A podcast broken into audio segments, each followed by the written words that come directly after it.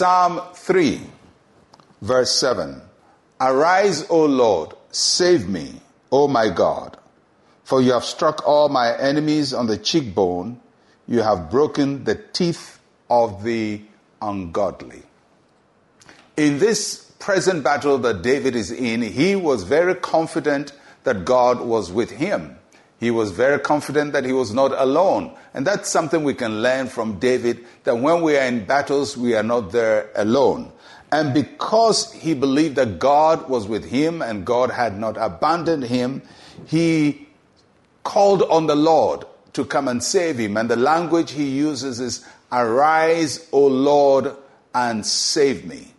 He's calling on the Lord to get involved in what he was uh, facing.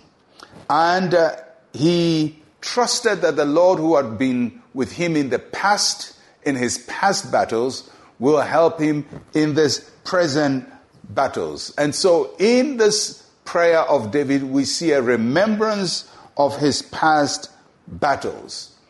And his past battles started when he was a young person. David was fighting a bear and a lion, and then he fought Goliath, and he has fought so many other ferocious enemies.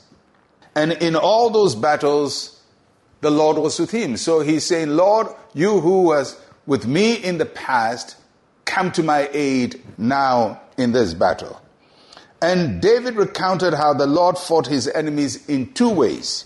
He said the Lord had struck his enemies on the cheek and he had broken the teeth of the ungodly. He's using the words cheekbone and teeth figuratively. He's not necessarily saying, God, go and hit people on their jaws and break their teeth. He's using it figuratively. Now, why does J- David use these words, the cheekbone and the teeth, in this prayer? Because he's remembering the earliest battles he fought. Earliest battles of David was against the lion and the bear that came against his lambs. And when they took his lambs in their teeth, David would go and strike them on the cheekbone, break their teeth, and remove the lambs. And so he's saying, Lord, as I did for my lambs, they were delivered. So I know you also do for me. You deliver me from the cheeks of my enemy and from their teeth that is holding me. So when he says, Lord, break their teeth, what is he talking about? Does he mean literally God go and break people's teeth? No. The teeth is the weapon of the lion and the bear. That's what they, they, they used to crush the lambs, the, the, the, the teeth and the jaw bones, the cheekbone. David says, destroy their arms, destroy their strength. The things that they will use to hold me, break it so they can't hold me. Just like by breaking the teeth of the lion and the cheekbone of the lion, the lambs are free. So the Lord will free me by disarming my enemy. So this prayer is a prayer for God to disarm his enemies. And he says, Lord, you've done it in the past, and I know you will do it in the present.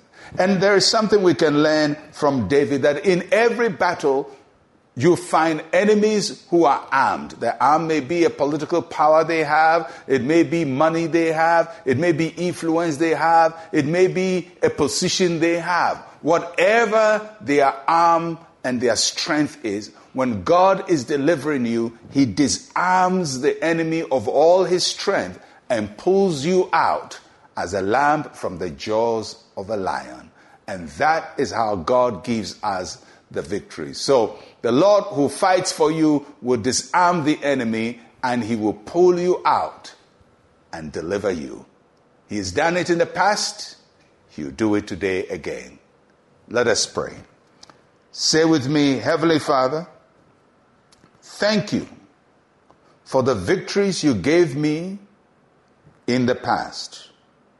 I trust you for new victories today in Jesus' name, amen and amen. If he did it yesterday, he will do it today. If he delivered you from a lion and a bear, he will deliver you from this enemy too. I am Pastor Mensa Otabil. Shalom, peace, and life to you.